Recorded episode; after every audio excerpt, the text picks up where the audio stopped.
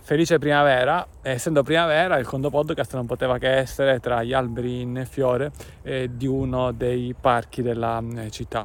Di cosa parliamo oggi? Parliamo di un concetto molto semplice ma che a volte viene sostanzialmente trascurato, ovvero dover stare attenti nell'inserimento eh, delle unità alle pertinenze. Faccio un esempio.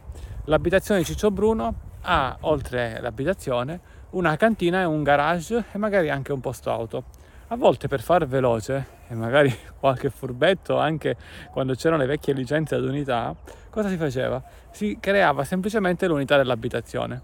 Ma questo se inizialmente, come spesso accade quando non si fanno le cose bene, inizialmente le cose funzionano, a lungo andare può creare degli errori, errori comunque risolvibili, ma che comunque eh, ci sono questi errori. Cosa succede? Succede che se io vado ad accorpare su una stessa abitazione, su una stessa quindi diciamo unità abitativa, le pertinenze, le tabelle millesimali non, sarà, non, saranno fra virgolette corrette. Immaginiamo quindi un regolamento condominiale in cui per l'abitazione di Ciccio Bruno ci sono 100 millesimi, per la cantina 10 e per il garage 20, in totale 130. Cosa faccio? Abitazione Ciccio Bruno, unità 1, 130 millesimi. E stessa cosa per quanto riguarda Maria Rossi, eh, 140 millesimi.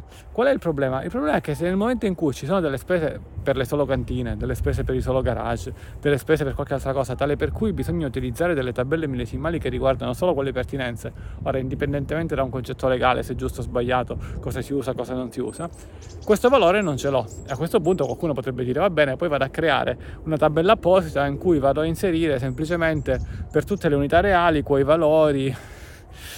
Sì e no. La cosa corretta quindi è cosa? Ci sono diverse pertinenze, ecco, sono diverse unità. Comunque vanno create.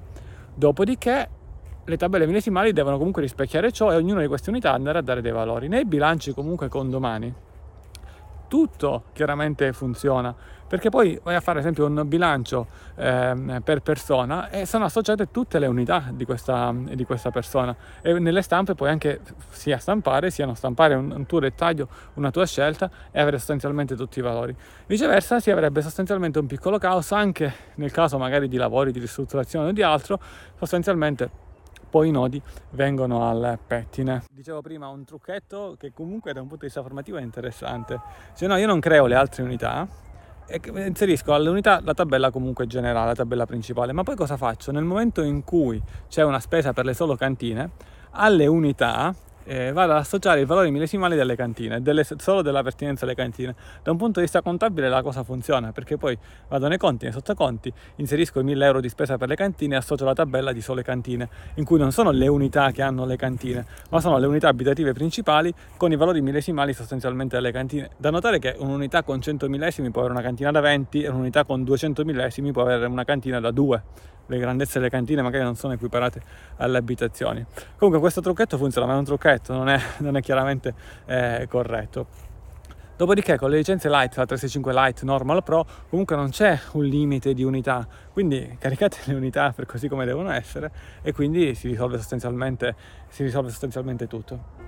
La puntata di oggi, inizio di primavera, beh la sto registrando che è 19 marzo, quindi auguri a tutti i papà, ma ancora prima auguri alle mamme che supportano i papà, ma ancora prima auguri a quei papà che oggi, ucraini o russi, sono sotto la guerra e soprattutto coloro che magari hanno i bimbi in un'altra nazione e sono costretti appunto a, a combattere. Quindi il mio abbraccio, il nostro abbraccio va soprattutto a quei papà e non ai papà come me che ho la bimba qui di fronte, il bimbo lì e quindi nel girare, sto girando poco per non allontanarmi troppo e posso fare questo salutato le persone al confino, magari andare in guerra senza volerlo.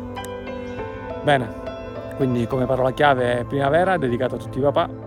Con il Condo Podcast è tutto, un caro saluto dall'ingegnere Antonio Bevacqua e a quando presto.